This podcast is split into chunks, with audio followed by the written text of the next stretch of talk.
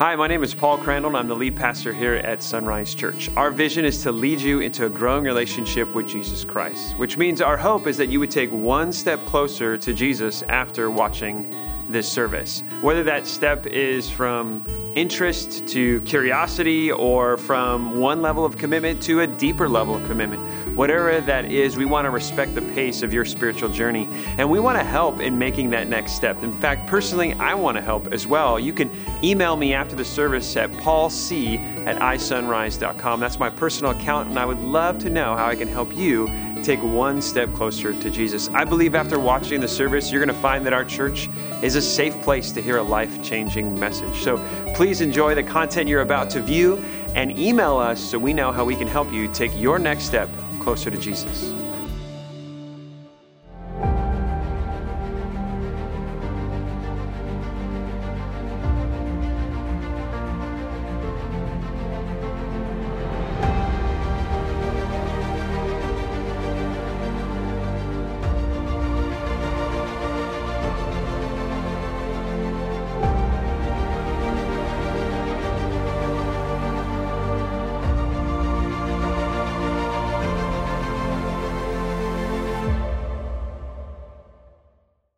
As we jump into this week's passage, I, I, kind of want to gently see if I can navigate your, your mind here for a moment to, to take on a topic, a very, a very serious topic, and maybe a topic that has a lot of um, experiential baggage for you. So I want, I want to tread lightly here, uh, but I want you to think of a moment, and I don't, don't, don't get too immersed in this, but I want you to think of a moment where you found yourself um, experienced a great sense of fear, where you felt overwhelmed by fear, where you felt almost paralyzed by fear. Fear, fear can be a good thing, it's a God given uh, uh, reaction to circumstances. Fear keeps us from hugging snakes and high fiving bears and stuff like that, right? It keeps us safe. But there are times where we can't regulate that fear and we're overcome by the emotion and it's like a tidal wave that just takes over us and we find ourselves in a spot where we are paralyzed by fear. That's what I want to talk about. I want to talk about when we can't regulate our fear, when we feel overwhelmed or paralyzed by our fear. I'll give you an example of this from from my own childhood. I, I, I, was staying with my dad. My parents got divorced when I was very young, and my dad had visitation rights. Mom had really sole custody of both me and my sister, but I would see my dad about maybe every two months or something like that. So I was staying with my dad, and, and uh, one night my dad stumbled into the room where I was, where I was sleeping for the night, and, and it woke me up. And uh, my dad sat uh, at the edge of the bed, and I could tell that he had been drinking, and, and I could smell it.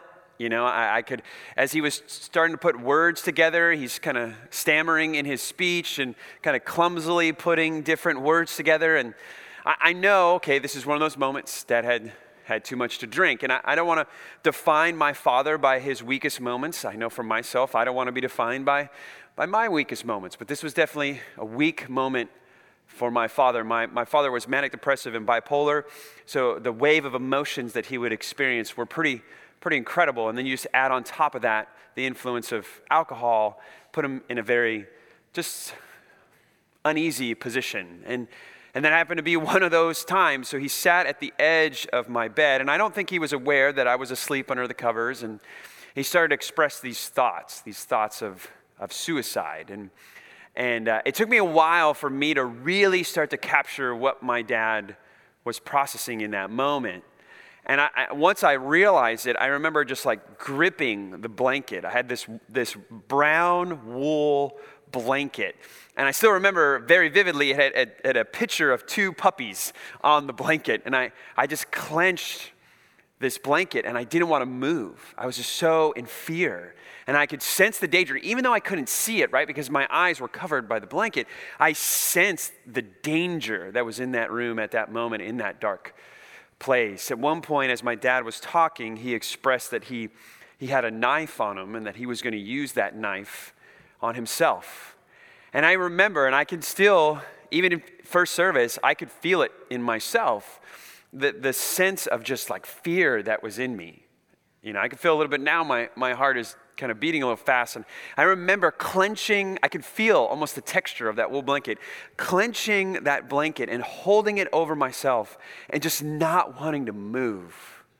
And I remember sweating, just sweating under that wool blanket. And I just remember thinking to myself, I'm just going to wait till he passes out. I've seen this story play out before. I'm just going to wait till he passes out. And he did. He passed out and uh, woke up. And I, I actually have ne- I never mentioned that uh, experience to my father. But that experience really made it difficult for me to sleep at night as a kid. That, that sense of fear, that sense of panic, that sense of terror, I think it's fair to describe it that way, just kind of rippled out to my experience almost every night. That I had this kind of anxiety and panic that would just overtake me. Um, and, and, so I used to always have to sleep with the light on. I have to sleep with the, the, the, TV on. Something going on to distract me in that moment because I was just so overwhelmed by fear and I didn't know how to regulate that. And if I'm absolutely honest with you, there's been actually two moments I can think of in my adult life where I found myself almost re experiencing that moment. Where, where in, in, in maybe the dark room at night, I, it's almost like I can feel that sense of danger, right? That, that unknown sense of danger, or unseen sense of danger in the darkness. And it's like my, my heart starts racing and my palms start sweating. It's almost like I can feel the texture of that wool blanket again on my fingertips. What do we do in those moments?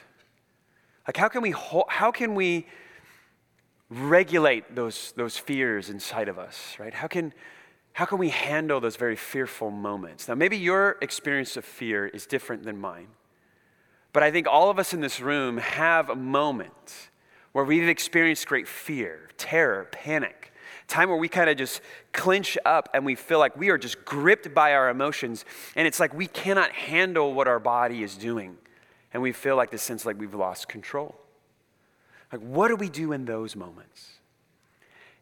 In Mark's gospel in chapter 4, Jesus, I think, is going to give us the most helpful tool to use when we experience great fear, when we experience panic and anxiety, when we find ourselves just kind of knotted up and, and, and out of control emotionally, when we get that sense of terror, I think Jesus is going to give us the tool that's going to untie that knot that's in us emotionally. And so I want to share that with you. And, and the big idea for this morning is this. So let me just give it to you kind of right up front. The big idea is this if you're going to write down one thing, I want you to write this down. The big idea is this faith makes you sleepy in storms. Faith makes you sleepy in storms. Here's what we're going to see in Mark chapter 4 is there's going to be a storm, a violent storm, a crazy storm. The waves are going to be big, the water's going to crash into the boat. And Jesus and the disciples are in the same situation. And the disciples are going to say, This is not good. They're going to be stricken with panic. They're going to find themselves overwhelmed, kind of like I was holding that blanket tightly to my face, not wanting to even move it to see the danger that I was potentially in. They found themselves in that moment. Jesus is in the same moment. The same moment with the disciples. He's in the same storm, the same kind of a, a, a circumstance. He's right there. But Jesus' reaction to the situation is so much different than his disciples. They're panic stricken. Jesus, on the other hand, sleeps. He takes a nap in the storm. He takes a nap. When they're in peril, he decides to take a nap. And why is that? Why is Jesus' eh, eh, reaction so much different than that of his disciples? It's because of his faith. And what the disciples are missing is a greater degree of faith and trust in God the Father and especially in Christ the Son who is right there with them. So here's what I want to do. I want to jump right into this passage. And here's what I'm hoping to do. I want to give you, at the end of the message, a very practical tool that you can use when you find yourself in that kind of anxious moment and that moment of fear where you feel overwhelmed and like your emotions are out of control. I want to give you something based on this passage that I think you can do to help relieve that tension in you. So let's jump. Mark chapter 4. Mark chapter 4. And we're going to start with verse 35. Thank you, sir. Verse 35. How did you know so quickly? It's like you wrote the sermon. There, the, I don't write any of these, he writes them all. No, I'm just kidding. Okay, Mark chapter 4, verse 35. Let's set the stage here. Let's get to the storm. Verse 35. As evening came, Jesus said to his disciples, Let's cross to the other side of the lake. So they took Jesus in the boat and started out, leaving the crowd behind, although other boats followed. But soon a fierce storm came up. Waves were breaking into the boat, and it began to fill with water. Jesus was sleeping in the back of the boat with his head on a cushion. I just can't, there's times where you just can't read the gospel and not laugh a little bit. Like there's this violent storm, water's coming in, and Jesus is just, you know, on like this pottery barn, nice little cushion, like just dead asleep. Jesus is sleeping on this boat, and then look at his disciples. The disciples woke him, shouting, Teacher, don't you care that we're going to drown? Okay, so let's just start with the very beginning here. Okay, they're on the sea. Jesus has been teaching, performing miracles. And so now it's time for them to move on. So Jesus says, All right, guys, let's get on the boat. Let's go to the other side. Now, we're not told why. Like, why does Jesus feel like he needs to move? Now, we know that at times when Jesus is maybe fatigued by his public ministry, he feels the crowd is kind of draining him. Jesus will kind of seclude himself to kind of get recharged. Maybe Jesus is an introvert. I, I don't know. But he's like, hey, I, I'm, I'm spent a little bit. I need to go recharge for a moment. Maybe that's what Jesus is doing. I've had enough of these guys. Let's take the boat. Let's go on a nice cruise, right? And relax a little bit. Maybe that's what Jesus is doing right? Or, or maybe it's just Jesus knows there's a new group of people. We see this oftentimes that Jesus will say, okay, my time at this place is done. I need to go see a new group of people and preach the good news of the kingdom of God. We don't know why Jesus is moving, but here's what we do know very clearly Jesus is the navigator right now. Now, think about that for a moment, because that's going to come up, I think, in the disciples' response. Jesus, we know, if we zoom out from this moment in the gospel, we look at the rest of the gospel of Mark, we, we zoom out even more, we look at the other testament of the gospels, and then we, we zoom out even more and we look at the rest of the New Testament scriptures, we know that Jesus is the God man. As God, he is all knowing. Jesus has said, let's go to the center of the Sea of Galilee. Let's go to the other side. Why is that a problem? If Jesus is all knowing, he knows they're going into a storm. He's navigating them into a mess. That's going to be a problem, I think, for the disciples. I mean, look at their response with Jesus. Jesus, they shake him. Don't you care? We're about to drown. Now, these are, these are experienced fishermen. Most of the trade of the disciples at this point was that of being fishermen. They're familiar with the Sea of Galilee. And what we know of first century Palestine and what we know of even the Sea of Galilee, now violent storms, sudden violent storms are common. And these men were probably very experienced in knowing, now we shouldn't go at this point, at this time, it's not a good idea, we're going to run into a storm, but who do they trust? Jesus.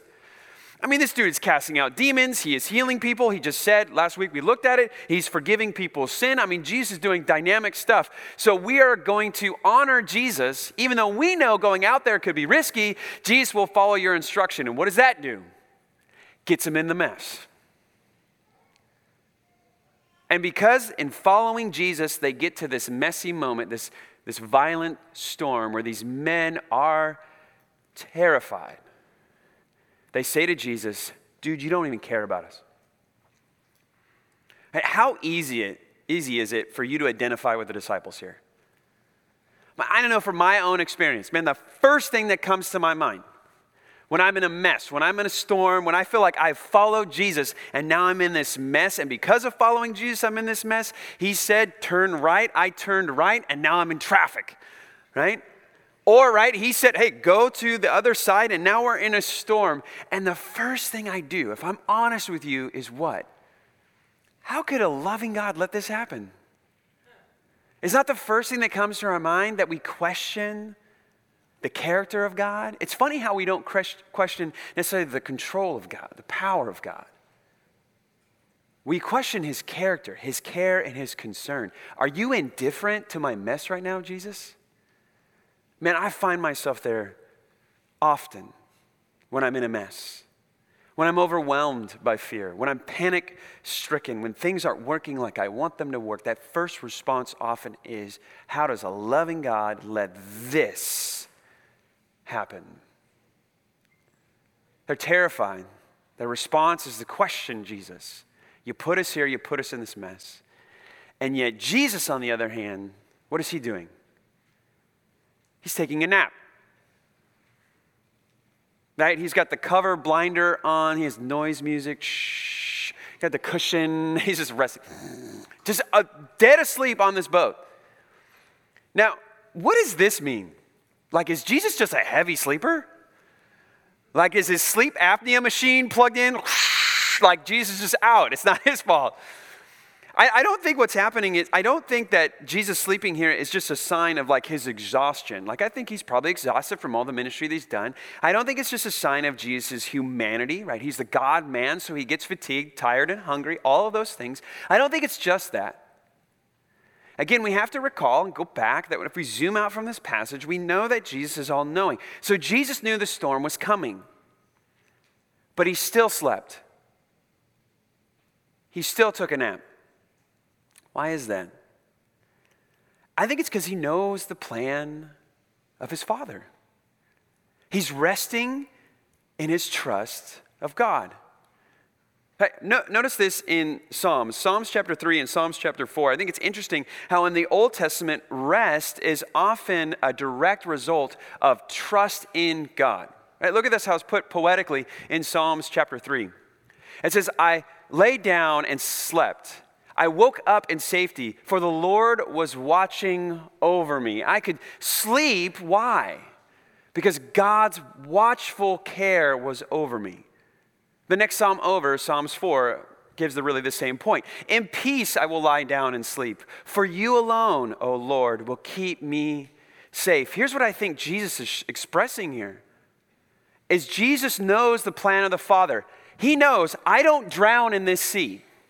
I don't die in the depths of the Sea of Galilee. I die at the cross, I die at Calvary, and then I will rise again.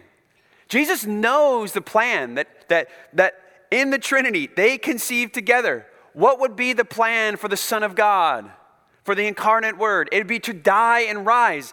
Those waves won't capsize this boat. As big as the storm is going to get, Jesus knows this is not my place of death. So he can rest.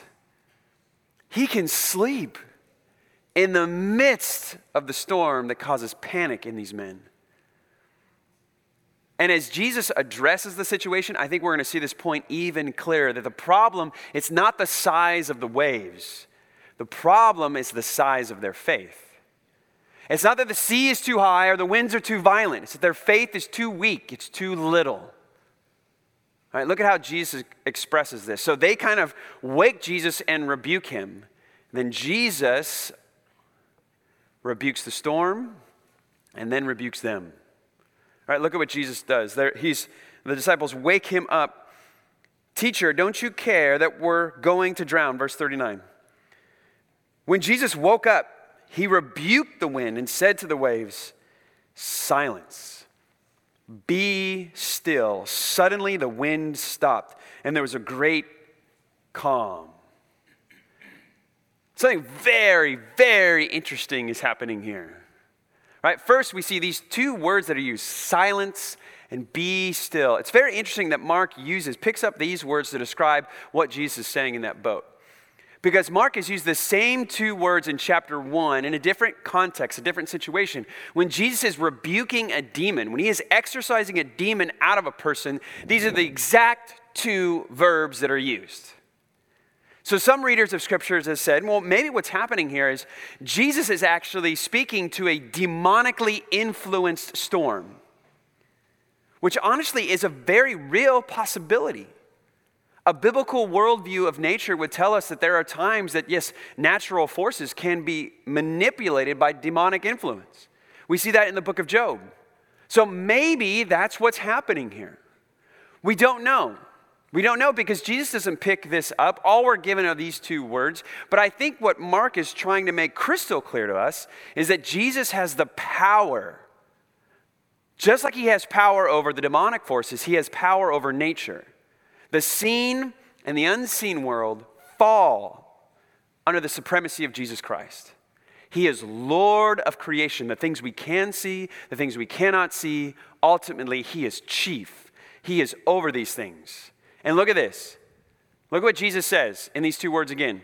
These are not question marks here, right? Those are exclamation points. I wasn't great in English grammar, but I know that. That's a straight line, not a crooked thing. Jesus is not asking, he's not praying. Now, think about that for a moment. As you've walked through the Old Testament, maybe you recall the story of another prophet of God, a prophet of God who experienced a storm and he prayed, and that storm was then calmed. The prophet Jonah did this. He prayed and the storm ceased, but he had to pray. Jesus is not praying here, he's commanding. That's a lot different than asking. He's not praying to the Father, he's acting like the Father. He's acting like God. Because only, only God in the Old Testament is one who is the master of creation. You go, you go all the way back to like Genesis chapter 1, where we have this like primordial chaos of creation. And God speaks an authoritative word and he brings order from chaos. We see in Psalms uh, 107 where God is said to still the storm to keep sailors safe.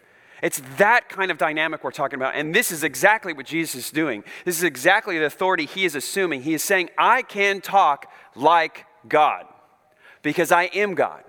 We saw last week, Jesus did this when it came to the forgiveness of sin. He said, I have the authority to forgive sin. Now Jesus is saying, I also have the authority to tell the wind and the waves what to do because I'm God. Wow. Jesus clearly is showing his authority and his power. Jesus rebukes the wind and the waves, and then he rebukes his disciples. And what does Jesus point out as the key problem in this situation, the key need in this situation? It wasn't the terrifying nature of the storm, it was the disappointing lack of faith in his disciples. Right? Look at how Jesus says this. So he rebukes the storm, silence, be still. Suddenly the wind stopped, and there was a great calm. And then he asked him, Why are you afraid? Again, I don't know how you read the scriptures, but I feel like I read the Bible slower. I, just, I don't know why. I try to envision myself in the scriptures. I consider myself a pretty fast reader when it comes to most literature, but when it comes to the scriptures, especially the teaching of Jesus, because I always feel like Jesus surprises me. Think about this question. First, it feels odd. Why are you afraid?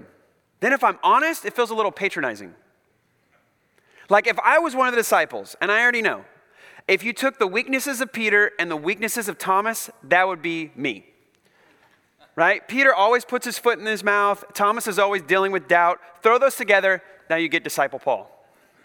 Right? That would be me. I would be that guy. And I feel like at this point, I would feel a little unnerved by Jesus' question. Hey guys, why are you afraid? I'd be like, because we're gonna die, Jesus. There's a storm, Jesus. This is the perfect time to panic right? That's what I would feel. Do you not see what's happening? There's water everywhere, Jesus. This is the appropriate time to be afraid. Notice what Jesus doesn't do. Right? Disciples shake him. Don't you care going to drown? Notice how Jesus didn't wake up like, oh my gosh. Oh, how did we get here? Man, we must have took a wrong turn. GPS these days, you know, right, left, and now here I am on TV highway in traffic, right? Maybe that's what's happening. Jesus doesn't go, hey guys, I'm really sorry. I misnavigated. My compass was off north, south. Who knew, right? Jesus first doesn't apologize that they're in the storm, and he doesn't empathize with the panic of his disciples. Isn't that interesting? That's why I asked them, guys, why are you afraid? Now, again, I think their panic is fair to a degree. I think these, again, experienced sailors, they, they knew these seas. Yes, they were in danger. But the problem is they were only seeing that danger, they were only seeing the storm. They didn't see the Son of God in the boat with them, they didn't understand the plan of the Father. They didn't trust the Father's plan, and they didn't trust Jesus, the Son of God, in the boat with them. That's why when Jesus wakes up, the problem Jesus doesn't see is these, these waves are just too big. The problem he sees, man, your faith is just too small, guys. Why are you afraid? And here's Jesus' penetrating question Do you still have no faith? Right? That stings a little. No faith. You don't trust. You don't know who I am. You don't know who I am. You don't know the plan that's before me. We're safe, guys.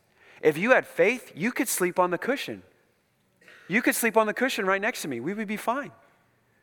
I didn't panic. I trusted in my Father. And you can trust in me. The disciples clearly don't see who Jesus is. They know he's a man of power. They've seen him cast out demons. They know he's a man of power because they've seen him heal. And they must have been expecting something from Jesus because they shook him and asked him why he was not taking concern for them. Maybe they expected Jesus to grab a bucket, start bailing water, or maybe they expected him to pray like Jonah.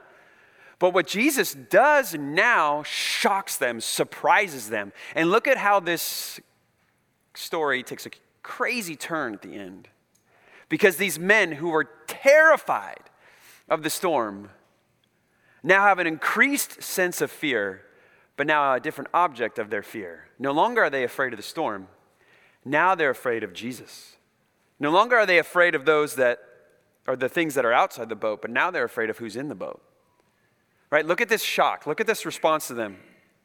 Or their response. Verse 41. Then the disciples were absolutely terrified. I love this because this is a perfect description of what we see in the Greek here. The, the, the, the, the fear that Jesus talks about, that he sees in the disciples, is a pretty strong word for fear. But the next response here, as Mark describes it, is significantly larger. So, translate it like this does perfect justice to the Greek. The disciples, verse 41, were absolutely terrified of what? Actually, the right question is of who? Look what they say who is this man? They asked each other. Even the wind and the waves obey him. I love this because this reminds me of the story all the way back in the book of Exodus. In Exodus chapter 14, um, God has removing his people from Egyptian slavery. He has taken them out from the Egyptian oppressor, and he's, he's, he's used miracles and he's used plagues to really take out this giant world power of the time, the power of Egypt. And he takes them out and he's leading them to the promised land. The people find themselves backed up to the Red Sea. And Pharaoh, for some reason, thinks, I got to get that labor back. That was free labor. That's like the foundation of my economy. I need those guys back. So he gets the army, and I don't know how this works. After all the plagues, I don't know how you get some dude in a chariot to run after the God that just crushed you. I mean, nine rounds. I mean, this guy was taking you out, and now you want to get on a chariot and you want to go after these people? And then God parts the sea. And people start to walk on dry land. God does a natural miracle, a water miracle. Sounds very similar to what's happening with Jesus, right? He does this water miracle, the people pass through safely. And then for some reason, Pharaoh's army's like, I have a good idea. Let's put ourselves in between the walls of water. What? I mean, talk about delusions of grandeur. You've lost your firstborn sons. There's been moaning in the land of Egypt. And now you want to take your chariot and go through the sea that God has just parted. But they do it, run after God's people. And the description is pretty sobering in Exodus 14. The people of Israel are watching this take place. The Egyptians get all of their army in, and then God slaps the sea back together, crushes that army. You know what Israel's response is? It says they feared the Lord and they put their trust in God and his leader. This is exactly what's happening right here. Jesus has performed this water miracle. And now the disciples are like, wait, who is this guy? Now, like Israel, the point is the terror there, the fear there, is not well, I don't think terror is probably the right word, but it's a fear that causes you to trust. God has displayed his power we must trust him and revere him as the God of the universe and control of all things. We see this actually build throughout the gospel. When we get to Mark chapter 9, we'll see it when Jesus displays himself in the transfiguration just to a few of the disciples. Jesus just shows off his glory. And the first response of the disciples, as recorded in the gospel of Mark, is fear the very last chapter of the Bible, the book of Revelation, in chapter 1, when the resurrected Jesus Christ shows off his power to John, who is seeing this wonderful vision, you know what his first response is? Fear. It's like they moved from an unhealthy fear to a healthy fear. They realized who was in the boat. The question is will they trust him? Will they have faith in him? Will they have faith in the one who's in the boat? Because if He's in control of the storm, we should all be able to sleep. I think for a moment just what this would mean to the first century hearers or readers of this gospel.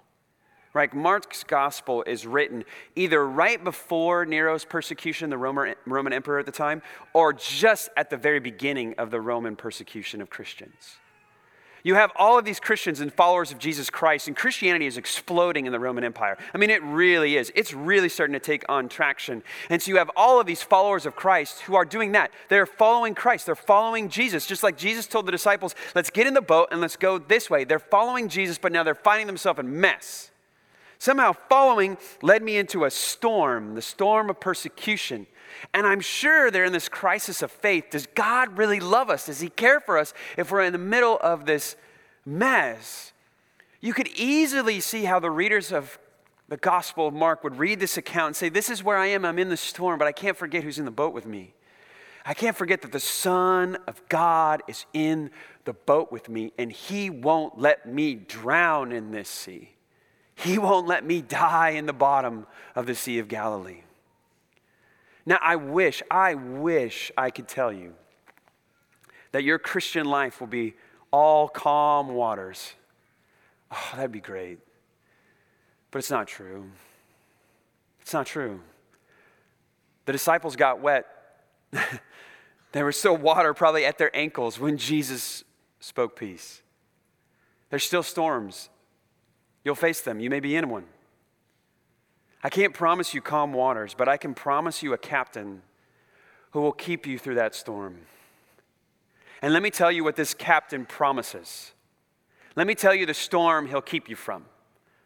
Let me tell you how he won't let you be capsized and drown in this sea. He can't. I can't. And I wish I could promise you all of these ideas of comfort, of bliss, of, of relationships that are always fruitful, people that never let you down, a body that never decays. I can't make you those promises. I can't. But let's I want to show you how Captain Jesus makes us a promise here and says to us, I can keep you safe Look at this in John chapter 6. In John chapter 6, look at what Jesus' agenda is. Oftentimes we forget and try to rewrite the job description of the Son of God as if God's like core objective, the Son of God's core objective as Savior is to bring us comfort, ease, and health and prosperity. And it's none of those things. If that's Jesus' job description, you're going to be disappointed on his quarterly review. You are. But let me tell you, do not miss the dynamic job description of Jesus Christ in this passage. Because this is what will give you sleep in every storm. Look at what Jesus says his agenda is. This is verse 37 of John chapter 6. He says, However, those the Father have, has given to me will come to me, and I will never reject them. This is beautiful. Jesus is saying, All those that come to me, I'm never going to push them away. But then he describes the rest of the story, the rest of the journey, pushing out from the shore of faith on all the way to the finish line of our life. Jesus describes, I'm going to get you from point A to point B. Look at how he describes this, verse 38. For I have come down from heaven to do the will of God who sent me, not to do my own will. And this is the will of God, that I should not lose even one of them. How many does Jesus want to lose? Zero. None. I'm not losing anybody in this sea. We're going to push out from shore and it's going to get violent. and the waves are going to get big, and the storm is going to be scary, and the winds are going to howl, and we're going to feel like that young boy clenching that wool blanket over our eyes. We're going to get those moments where we are overwhelmed. But Jesus says, I'm going to get you to the end of that sea. Look at, look at how he describes this, right? Don't clap yet because we're, we're getting to the good part. Then I'll tell you when to clap. No, I'm just kidding. I love that. But, but look at this. Thank you. Verse 39. And this is the will of God that, that I should lose not one, even one of those he has given me, but that I should raise him up on the last day. For it is my Father's will that all who see the Son and believe, if you're a follower of Jesus Christ, this is you, in him should have eternal life, and I will raise them up on the last day. Jesus is not a liar. I can't promise you that God will never give you a bad day. But I can promise you that He will bring you all the way to the last day. That Jesus will keep your faith through the threshold of death and give you eternal life. Think about this for a moment. God will not let the storm of unbelief capsize your boat and drown you in the sea of eternal death. He will not let that wave overtake you. Think about that. I mean, just for a moment, that gives us just this crazy perspective that what Jesus is promising us here in this passage to you and to me, he's saying, Paul, the worst thing that could ever happen to you, Paul, will never happen to you. Paul, the best thing that could ever happen to you will happen to you. The worst thing that could ever happen to you is that you would be capsized by unbelief and drown in the sea of eternal death, that you'd be separated from God forever. But Paul, I stood on that boat and I said, Peace be still to that. I faced the wrath of God and I said, Be still. In his death and resurrection, he's made a definitive statement that you are safe from God's just wrath upon you. Oh, man. And then he says, the best thing, Paul, that can happen to you will happen to you. You can be back in fellowship with God.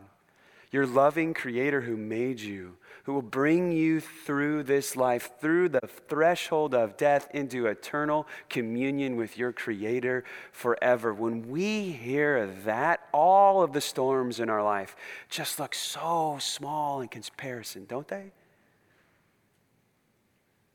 As a follower of Jesus Christ, man, this is the most liberating truth when we are overcome with fear. I have to tell you, as, as like I said, like as a young man, as a young child, I felt like so much of my, my experience was just riddled with fear. I felt always gripped by fear, especially at night. I have nightmares of dying, and I would just have these moments of anxiousness and anxiety, even times where I thought I was even seeing things in the room. Just the terror of that one moment, that one trauma seemed to just kind of ripple out through my life. But then when I put my faith in Jesus Christ, that, that fear started to subside. I'm not saying it all went away. I'm not saying that I never got in a storm again. I'm not saying that I didn't get wet a little bit. But knowing that the best thing that could happen to me is going to happen to me, and the worst thing that could happen to me will never happen to me, that brought me so much peace. I want to give you a helpful tool. I was, I was talking to, to Pastor Shane, and I kind of took this away from our conversation we were having together, and he, he just gave me a, a tool that I want to share with you. A tool that, that I've used when I'm in those moments where I feel like just there's this angst and just this fear that becomes overwhelming, where I can't seem to handle the emotions of the moment. It's very simple. Take long breaths and say short prayers. Long breaths and short prayers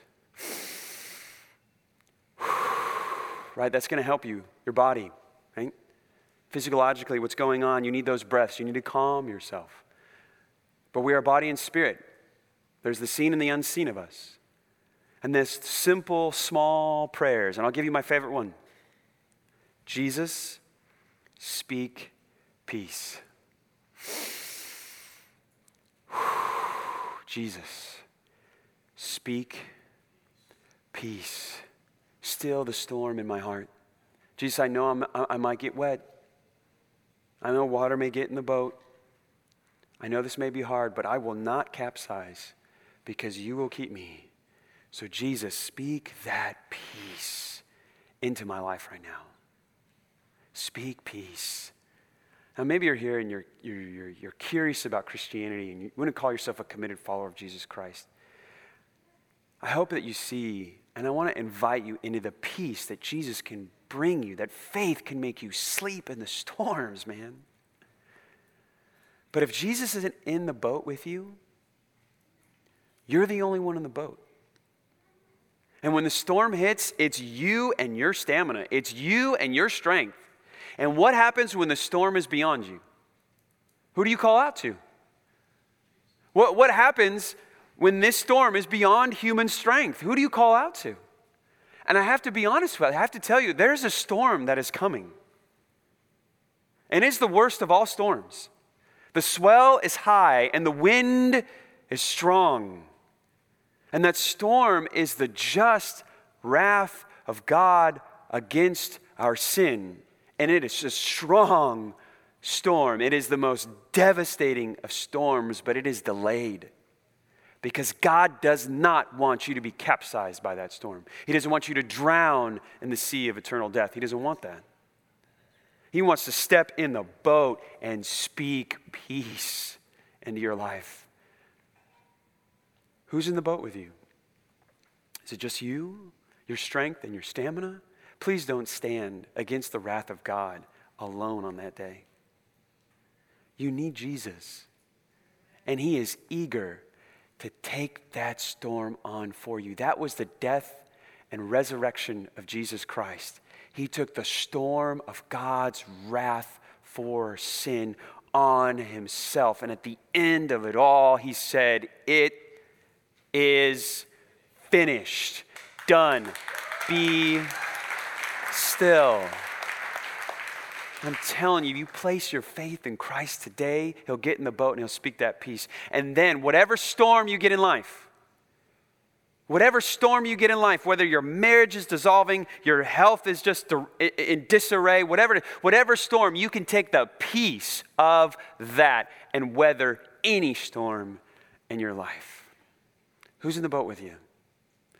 Who's in the boat with you? If you're a follower of Christ, do you know who's in the boat with you? Do you know He could speak peace? If you're not following Jesus yet, man, you need him in that boat because that storm is coming and he wants to speak peace in your life.